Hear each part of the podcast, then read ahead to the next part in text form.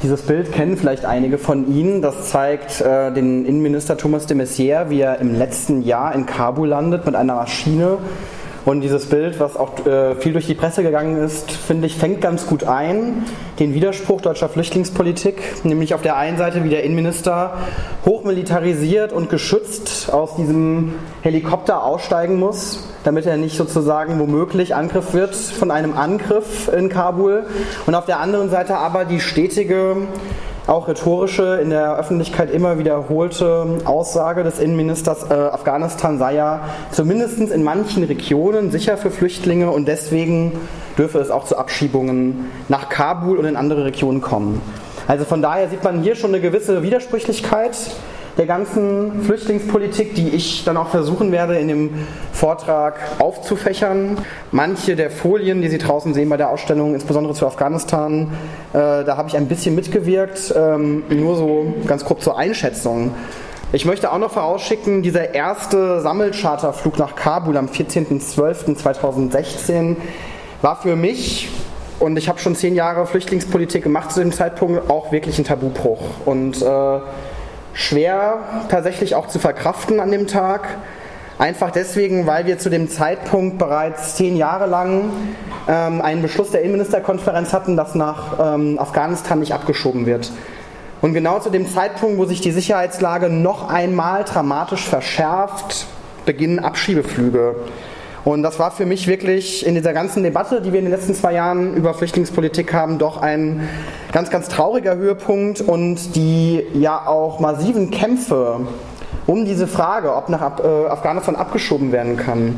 Auch die öffentliche Kritik daran zeigt doch, dass hier wirklich ein Tabu gebrochen wird und das sagt nichts Gutes aus für die generelle Ausrichtung der Flüchtlingspolitik.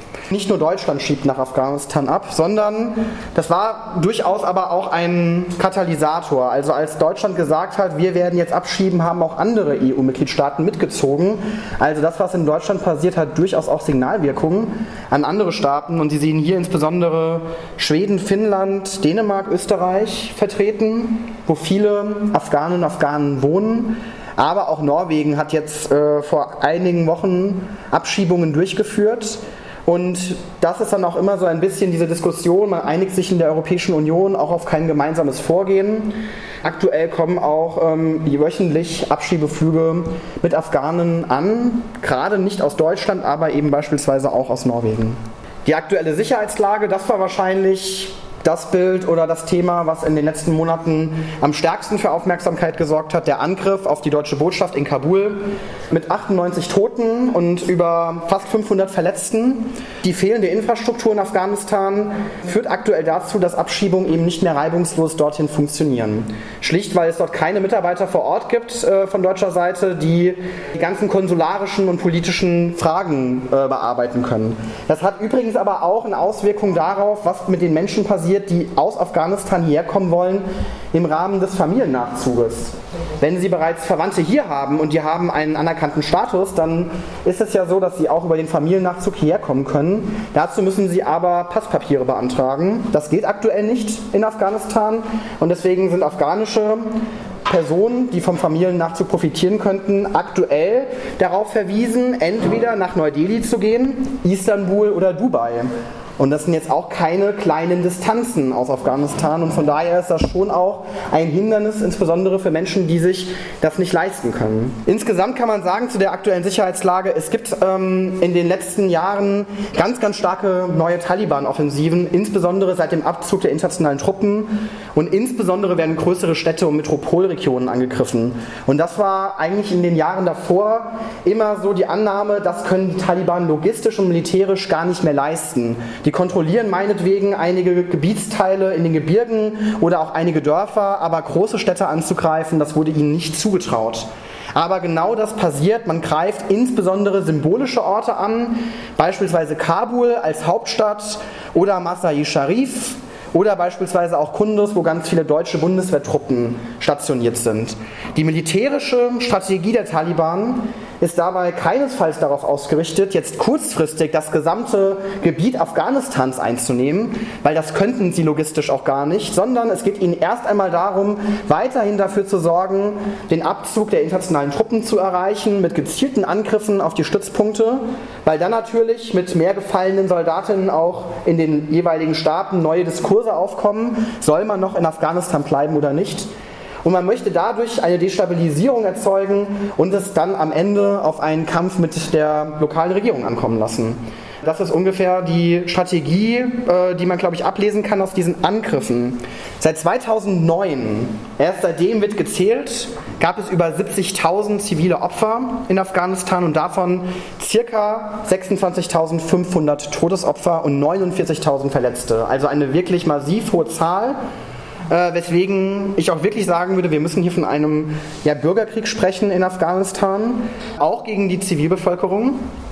Und man kann auch sehen, 65 Prozent der Bevölkerung fürchten um ihre persönliche Sicherheit. Und persönliche Sicherheit heißt tatsächlich, in der nächsten Zeit Opfer von irgendeinem Angriff zu werden.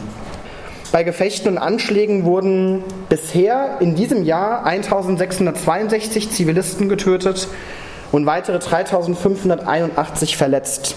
Wenn Sie sich Afghanistan angucken äh, als Gebiet, Afghanistan ist ein ein multiethnischer Staat mit vielfältigen ähm, Sprachen, mit vielfältigen Dialekten, vielfältigen Kulturen, äh, Ethnien, also äh, wirklich ein Vielvölkerstaat, äh, der schon immer Probleme hatte, sozusagen eine einheitliche politische ähm, überhaupt Regierung überhaupt herzustellen. Es gab da schon immer natürlich Konflikte.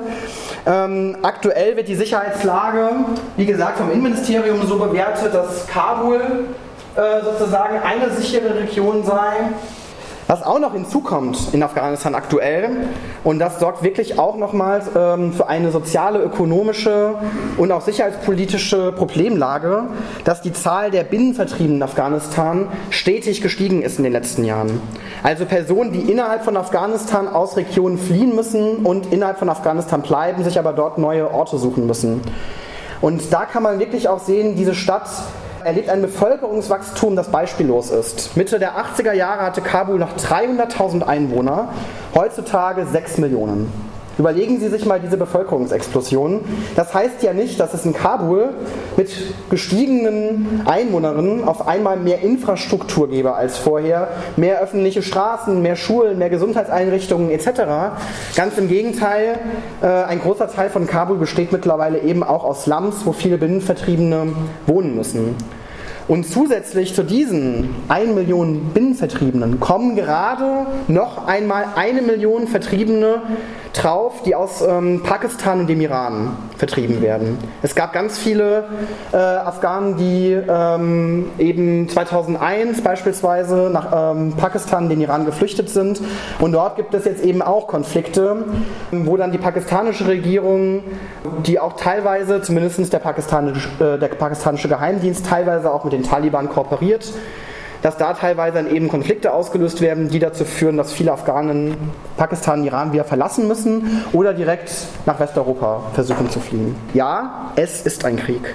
Da wollen wir ernsthaft erwarten, dass die Afghanen bitte schon in ihrem Land bleiben. Viel eher könnte man Thomas de Maizière genauso verkürzt fragen, ob Deutschlands Politik in Afghanistan nicht gescheitert ist und die Flüchtlinge dafür eine Quittung sind.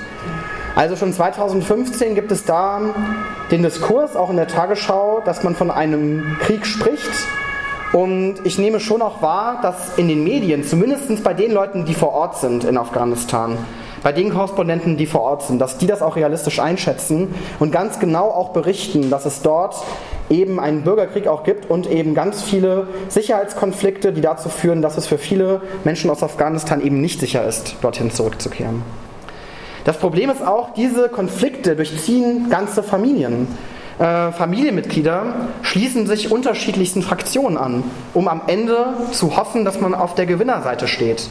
Und am Ende bekriegen sich Brüder auf dem Schlachtfeld, die in keinster Weise Interesse daran hatten, sich feindlich gegenüberzustehen, die aber einfach nicht weiter wussten, wo soll ich mich jetzt anschließen, wo soll ich Geld organisieren. Das insgesamt führt natürlich zu einer massiven sozialen Desintegration in dem Land zur ja, Zerschlagung auch von Solidarnetzwerken, die es da auch gab, von Familienstrukturen, die es da auch gab. Das ist, glaube ich, ein Thema, was gar nicht beachtet wird in der öffentlichen Diskussion, dass diese ganze instabile Lage, das macht auch einen Bürgerkrieg aus. Man kann sich nicht mehr vertrauen, noch nicht mal mehr der eigenen Familie.